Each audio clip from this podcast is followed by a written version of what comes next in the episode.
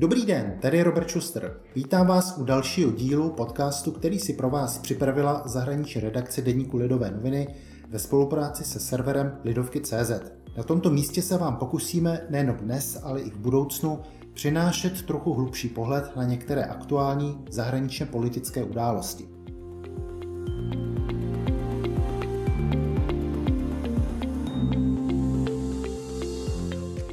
Dnes bychom se po delší době opět podívali na Spojené státy. Do inaugurace nového prezidenta Joea Bidena zbývá několik dní. Zároveň jsme byli svědky událostí z 6. ledna, kdy dav rozvášněných stoupenců končícího prezidenta Donalda Trumpa vtrhl do budovy kongresu ve Washingtonu a začal tam pustošit. Neobešlo se to bohužel ani bez obětí na lidských životech. Jsou zmíněné události víc než symbolickou tečkou za čtyřletým Trumpovým mandátem v Bílém domě, který se nesl v podobném, řekněme, bouřlivém a ničivém duchu? A nebo teď teprve jeho veřejné působení začne ve velkém, tak říkajíc bez mantinelů veřejné funkce? Také o tom bych chtěl v následujících minutách hovořit s Martinem Hampejzem, s nímž jsme už v minulosti natočili podcastový miniseriál k americkým volbám. Vítej Martine. Ahoj, ahoj. Martine, nemůžeme začít asi jinak, než že se odrazíme od těch událostí v kongresu z 6. ledna. Dá se říct, že to ještě jednou zvýšilo již bez tak vysoká očekávání, která jsou kladená na budoucího prezidenta Joea Bidena? Rozhodně, tam není o čem se bavit. Eh, ve chvíli, kdy, kdy se takhle eh, rozvášněný dav pustí do budovy kongresu, což je prakticky bezprecedentní událost, jo, jasně, v minulosti Britové vyplenili eh, celý kongres, ale to bylo prostě součástí války. To se nedává vůbec s ničím takovým porovnat. Takže určitě zvýšuje se tlak na Joea Bidena a primárně na to, eh, co ostatně ve volbách slíbil, a teda to, že sjednotí eh, tu zemi. A upřímně ty jeho první projevy krátce potom, ano, už během toho samotného, jak říkáš, plenění kongresu, tak tam byli, eh, tak měl projev a snažil se vyzvat ke sklidnění situace, ale krátce poté už eh, začal útočit na Donalda Trumpa, už začal útočit na samotné eh, stoupence Donalda Trumpa, což není úplně jednotící prvek. Ale myslím si, že celá ta, celé ty příští měsíce se ponesou v tom duchu a pojďme se sjednotit, pojďme sklidnit situaci a hlavně ty první věci, které budu muset udělat, tak budou mířit právě k tomu sklidnění samotné situace. A ať už půjde, ať už půjde o covidovou pandemii, ať už půjde o ekonomickou situaci, on bude muset v těch dalších eh, dnech automaticky eh, do tady toho tématu naběhnout.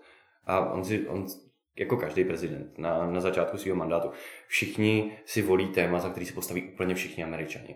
A většinou to bývá školství nebo nějakým způsobem oprava a, ekonomiky.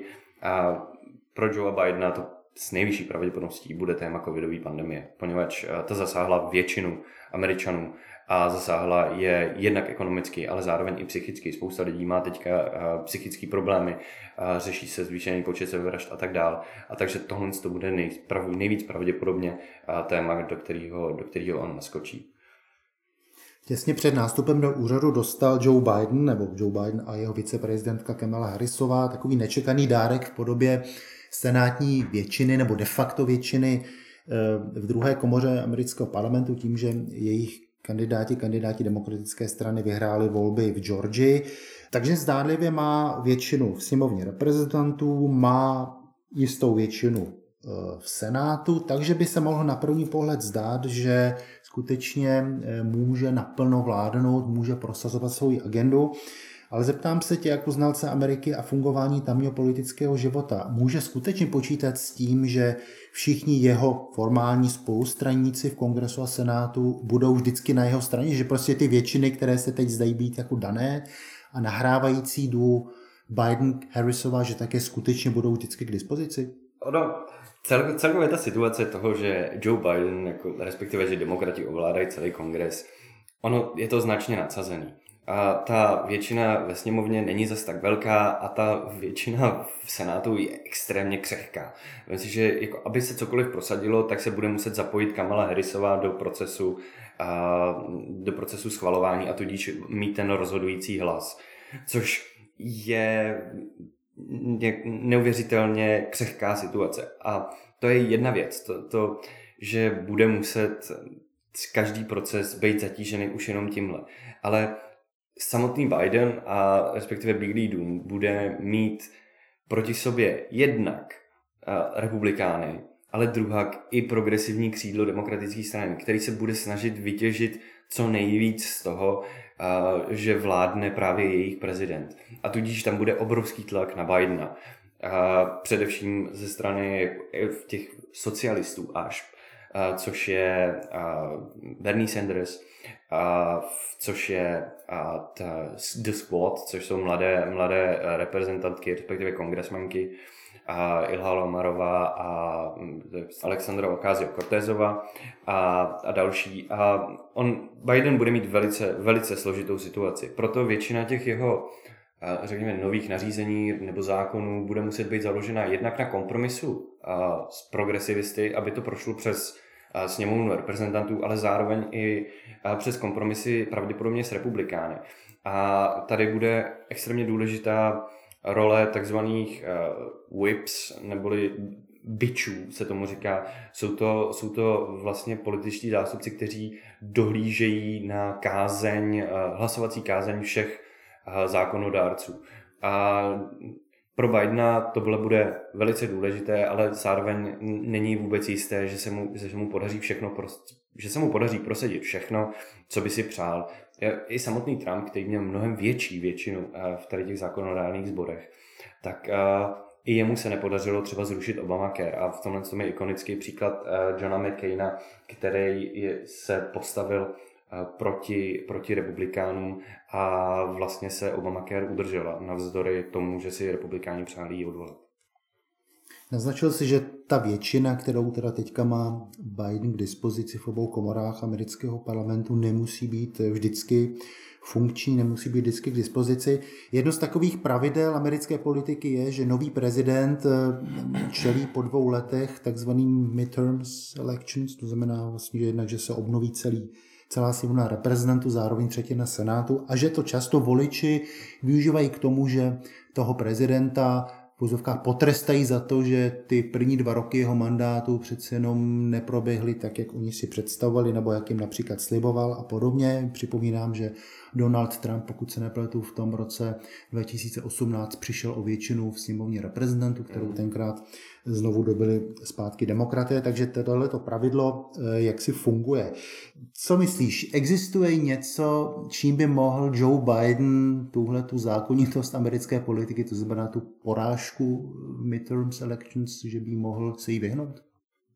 Tam je otázka, jestli se tomu vůbec předejít dá. Tam historicky, jak říkáš, je to téměř pravidlo, že, že, že se ztrácí a minimálně buď sněmovna reprezentantů nebo aspoň část toho senátu ale uh, je všechno bude stát na situaci covidu uh, a primárně následně ekonomickém zotavení Spojených států. Jestliže se mu to podaří, jestliže se podaří, uh, jestliže bude fungovat vakcinace a tak dál, jestliže se ta společnost stabilizuje, tak v tu chvíli Joe Biden bude mít relativně silnou pozici, respektive demokraté budou mít silnou pozici k obhájení právě eh, sněmovny reprezentantů nebo senátu. Zároveň eh, bude velice, velice důležité, aby se Joe Biden už v těch prvních dvou letech zaměřil na otázky eh, černožské populace. A poněvadž kdyby se znova vrátily protesty Black Lives Matter a Joe Biden by na to nereagoval, tak to by pro ně byla katastrofa.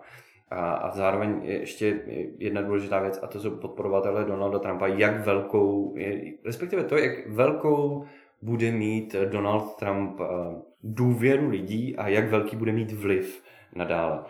A je taky bude důležitá otázka, nakolik se samotní roz, republikáni rozklíží. Jestli uh, se vznikne Trumpovské křídlo a jestli vznikne uh, křídlo tradičních republikánů, které bude asi pravděpodobně symbolizovat uh, postava uh, Mitcha McConnella, což je dosavadní šéf republikánů v Senátu a potažmo současný viceprezident Mike Pence.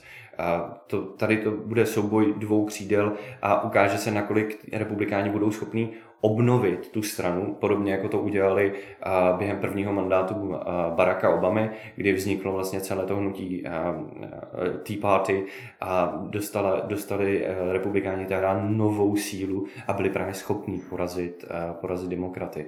Tady, tady je spousta e, faktorů, které jsou daleko před náma a já se neodvažuji příliš odhadovat, ale uh, myslím si, že, že to nebude mít uh, Joe Biden jednoduché. Teď jsme vlastně, pokud se podíváme na Spojené státy americké, v takové docela zajímavé situaci, kdy sice se chystá nástup nového prezidenta, takže by všechna pozornost měla být upřena na něj, na jeho agendu, na jeho budoucí vládu, ale zároveň se, řekl bych, stále velmi silně eh, zabýváme nejenom my, ale i všichni ostatní tím odcházejícím prezidentem Donaldem Trumpem, který by v zásadě už neměl teoreticky zase podle zákonitosti americké politiky eh, hrát žádnou roli do budoucna. Nicméně Donald Trump zřejmě jen tak nezmizí a v tom slavném, v slavném projevu před svými příznivci, kteří potom nakonec mnozí z nich vtrhli do kongresu, Eh, prohlásil, že, cituji, možná, že nepřesně, naše neuvěřitelná cesta teprve začíná. To znamená, je to jakýsi příslip, jakési eh, varování možná pro kritiky Trumpa, že eh, skutečně hodlá tu obrovskou sílu i v podobě více než 70 milionů voličských hlasů, které dostal v listopadových volbách, že ji hodlá nějakým způsobem přetavit do konkrétního působení v politice nebo minimálně ve veřejném prostoru. Takže samozřejmě, jakkoliv je to otázka velmi těžká v tuhle chvíli, tak přesto ji položím. Jakou roli podle tebe bude Donald Trump po 20. lednu, až teda opustí Bílý dům, hrát v Americe a jakým způsobem nebo v jakých prostředích, eh, pomocí jakých nástrojů by se to mohlo pak odehrávat? Já, já, já osobně jako počítám s tím, že takové ty tradice americké politiky prostě půjdou do kopru. Jo?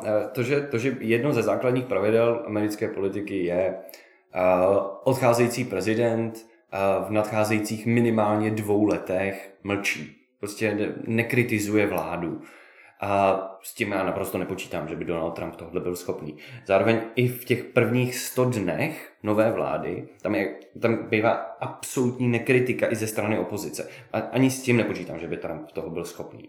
On ostatně bude dál přítomný v americké politice. I proto, že se pravděpodobně, a to by se možná vrátím k tomu citátu, že to nastoupí na neuvěřitelnou cestu.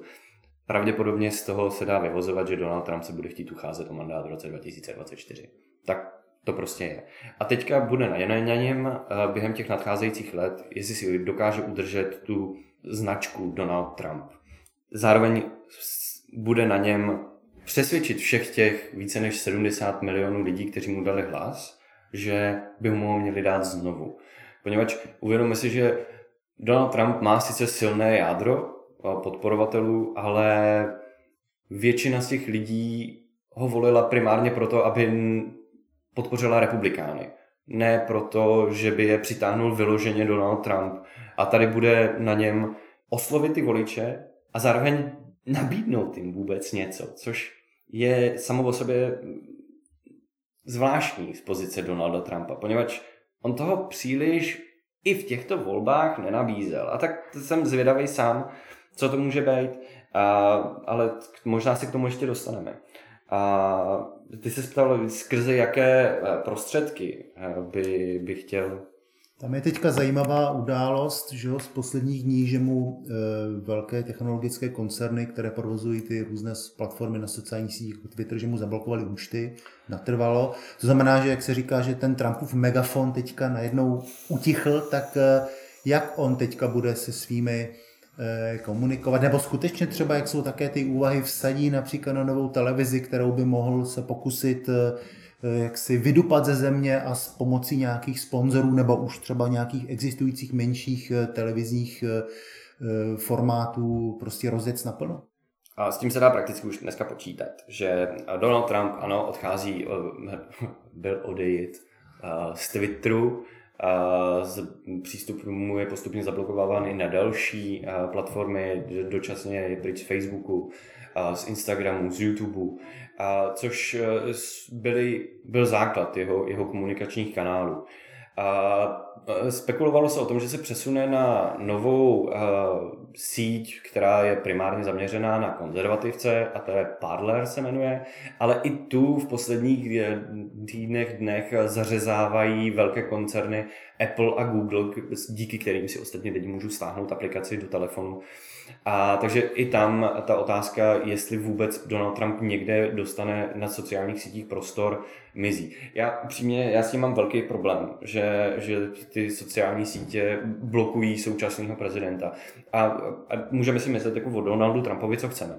To, jako, ať, je, ať je sebevětší narcis, ať má sebe víc ujetý názor, tak prostě jestliže je americkým prezidentem, tak uh, jeho projevy by se neměly blokovat. A to stojí to na základě vlastně zákona z roku 1978, kdy podle kterého veškerý vyjádření prezidenta jsou veřejným majetkem. Ostatně i proto mají všichni prezidenti, kam jako paměť sahá, tak mají svoji knihovnu. A v té knihovně se uchovávají všechny věci, které za svého mandátu řekli nebo které napsali. A Samozřejmě ty sociální sítě potřebují nějakou moderaci do určitý míry, ale blokovat prezidenta, i Taliban má svůj uh, Twitterový účet, respektive mluvčí Talibanu. A to je organizace, která podněcuje k násilí trochu víc než samotný Donald Trump. A myslím si, že se v tom ostatně i jako trochu přeceňuje ta, ta síla toho Twitterového účtu. Washington Post uh, v těch dnech, který následovali po 6. lednu, uh, vydal text o tom, že na, že na uh, internetu se ten protest a ten proces uh, toho, jak se obsadí kongres, že si lidi mají přinést lana nebo ty uh, takový ty stahovací pásky, aby zajali kongresmeny a zajali senátory. To se řešilo prostě týdny. A to není vyloženě jenom o tom, že Donald Trump po pár lidí 6. ledna vy, poslal do kongresu. Není to o tom, co napsal ten den, ten, ten proces byl mnohem delší a já nejsem přesvědčený o tom, že jenom Donald Trump stál za tady tím pobouřením. Jo, tam je role televizí, jako je OAN, jako je Fox News, který prostě živili dál tu energii v lidech ve smyslu běžte uh, projevit svůj nesouhlas. A právě na těchto televizích si myslím, že Donald Trump bude mít do budoucna ten prostor, kde by se mohl projevit. A nevím, do jaké míry uh, zůstane s ním Fox News, poněvadž i po volbách i tahle ta uh, televizní stanice se přece jenom dostávala zpátky do nějakých těch konzervativních liní a nechtěla utíkat k těm uh, uh, teoriím o tom, že ty volby byly ukradené. Ale na stranu druhou televize OAN, která možná pro většinu, většinu lidí není známá, tak to je televize, která je na vzestupu především díky Donaldu Trumpovi. Je to konzervativní a velice jako až krajně pravicová. Ty názory, které tam zaznívají, jsou už na hraně s tím, jako budeme se bavit, tohle je pravda a tady je nějaká žurnalistika, a, nebo tohle je čistě názorový. A oni vzest, ten jejich vzestup eh, byl především díky Donaldu Trumpovi. On jim umožnil přístup do Bílého domu. A nejčastěji eh, první otázky kladli oni. A což je zajímavý v tom, že většina těch otázek byla typu, jak je možný, že jste tak skvělý? Jo, což mm, si řekneš, tohle to přece není jako novinařina. A je víc než pravděpodobný, že mu tahle televize dá prostor, že mu dá třeba pořád, ve kterým on bude dál moc eh, vyjadřovat svoje názory a tím dál živit uh, tu svoji popularitu. Martin, ještě bych se vrátil přece jenom k jedné věci, kterou si už před chvilku nakousnul, a to sice, eh, co může Donald Trump jako už prezident mimo, mimo úřad eh, těm svým skalním voličům, příznivcům, sympatizantům nabídnout. Dosud samozřejmě to jejich pouto bylo udržováno tím příběhem o ukradených, o takzvaných ukradených volbách, o velkém volebním podvodu, který nemá obdoby a tak dále. Nicméně dokázal bych si představit, že s odstupem nějakého nebo roku nebo několika měsíců možná už tahle ta story nemusí už tak jasně znít, eh, může vyblenout, může to pouto eh, být slabší eh, na základě jenom tohoto příběhu. Tak se chci zeptat, je ještě něco, co jim může Donald Trump dál nabídnout těmhle těm svým skalním příznivcům? Jednak Donald Trump ano, bude dál živit tuhle tu teorii, která se ukázala na základě všech vyšetřování, všech přeskoumávání, přepočítávání hlasů jako naprosto chybná, milná až lživá. Ale pojede to dál. Zároveň z mého pohledu se pravděpodobně pokusí dál živit tu myšlenku za mě bylo líp, za Bidena tak dobře není. A pokusí se říkat s nejvyšší pravděpodobností demokraté mi nejenom ukradli volby, ale zablokovali mi možnost splnit všechno, co jsem chtěl. A bude se asi odkazovat i na vybudování hraniční zdi s Mexikem a tak dál.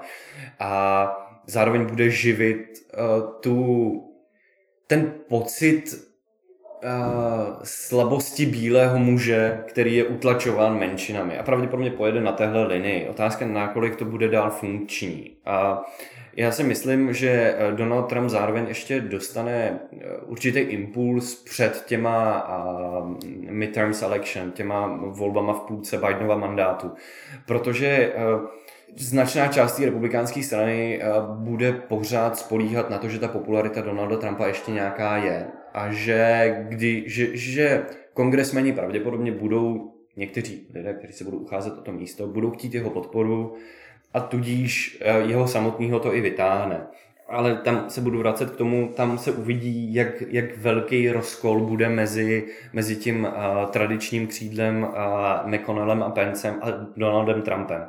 A nakolik se uh, Pencovi a McConnellovi podaří udržet tu stranu v nějakých intencích a nakolik jim ji Donald Trump trošku ukradne a, a co, s tím, co s tím bude dál.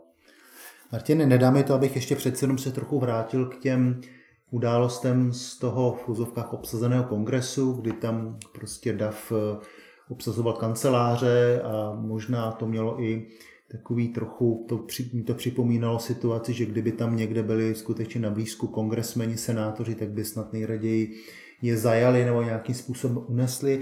To znamená, že tedy to je věc, kdy se skutečně objevilo velké riziko prostě fyzického násilí vůči zákonodárcům. Moje otázka, je ta situace v Spojených státech teď natolik vyhrocená, že i například nebezpečí pro Joea Bidena a Kamala Harrisou pro jejich životy, tím myslím, že je skutečně třeba vyšší, než bylo v minulosti, protože je tam ten známý případ z října eh, loňského roku, kdy byl objeven, odhalen pokus o spiknutí v Michiganu ve státě americkém, kdy teda mělo dojít k obsazení tamního kongresu, k eh, únosu guvernérky, její následné mu odsouzení trestu smrti a popravě. Takže a zase jsou, je to na základě nějakého plánu, to není to nějaká spontánní masa, ale nějaké plány tu zřejmě prostě v těchto kruzích existují. Takže proto se tě chci zeptat, jestli z tvého pohledu právě rizika pro budoucí nejvyšší představitel Spojených států jsou vyšší než třeba pro kterékoliv z jejich předchůdců.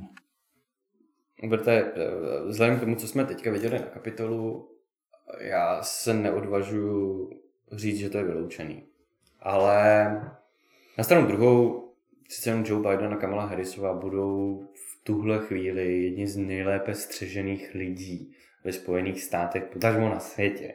Takže je, neočekávám, že by mělo dojít k jako pokusu o únos a popravu prezidenta.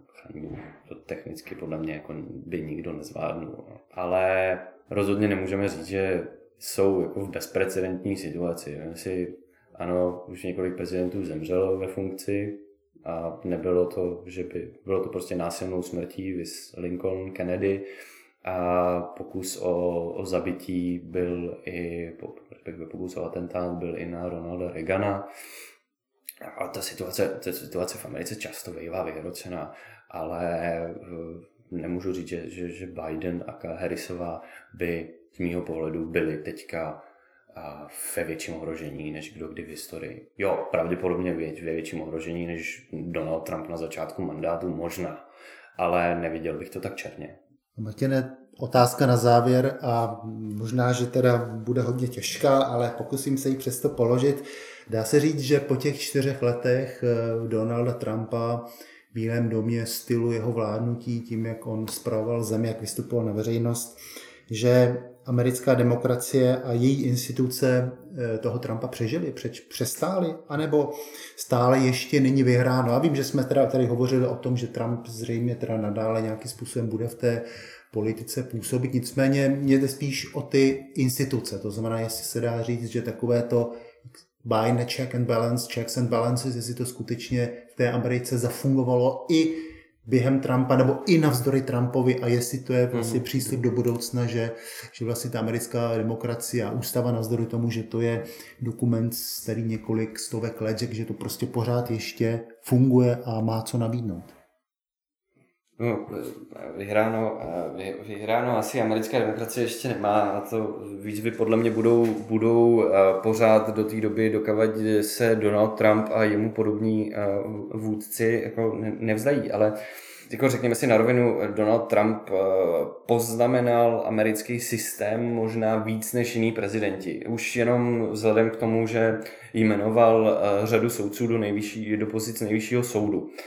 Ale na stranu druhou díky svojí bezohlednosti a přístupu k možnému jako ohýbání nebo napínání těch checks and balances do eh, největší možné míry vlastně ukázal eh, ty chyby nebo ty místa, kde by se dala ještě trochu ta, ten systém poupravit. Dám příklad, přesně ten, ty, ty otázka voleb nakolik je důležitý v dnešní době mít sbor volitelů, nakolik je důležitý volbu sboru volitelů ještě potvrzovat a certifikovat v kongresu, jako se stalo 6. ledna. Všechny ty věci by už měly být přece automatický. Tohle není úplně jako potřeba. A tady si myslím, že se ještě něco díky tomu, že byl Donald Trump v pozici prezidenta, může pohnout. Ale vlastně to jako ustálo, když se to tak veme. Na to na to, kolik bylo pokušení v otázce právě toho sboru volitelů, nejvyššího soudu a tak dále, to všechno přestálo. Já mám hrozně rád ten příklad těch voleb z roku 1876. Tam byl eh, proti sobě Samuel Tilden Rutherford Hayes, ani jeden nechtěl uznat porážku, tahlo se to 115 dní a nakonec se to stejně překonalo. Ano, taky stejně jako dnes téměř dostala ta společnost na kraj občanské války, ale nebo teďka to přeháním, protože ta situace dneska v Americe tak vyhrocená není, jo? prostě je to bar, pan, banda bláznů v kongresu. Ale ta demokracie to zvládá, respektive ten systém. A jo, možná, možná dneska máme v ulicích víc podivných existencí, než, než bývalo dřív a dostává se jim víc pozornosti díky sociálním platformám a tak dál, ale ten systém drží a je dobrý, že nakonec uh, přece jenom uh, ty důležité osobnosti, jako je Mike Pence a jako je uh, Mitch McConnell, uh, se tomu prezidentovi postavili a nenechali, nenechali zlomit tu ústavu, přestože to někdy vypadalo na hnutě. Tak to byl další díl světového podcastu Lidových novin, který vznikl ve spolupráci se serverem Lidovky.cz. Děkuji Martinu Hampejzovi, že nám věnoval svůj čas a budu se těšit zase příště. A děkuji za pozvání.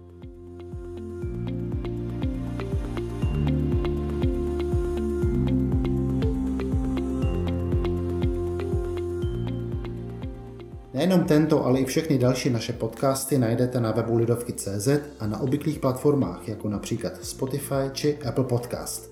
Za pozornost vám děkuje a všechno dobré přeje Robert Schuster. thank you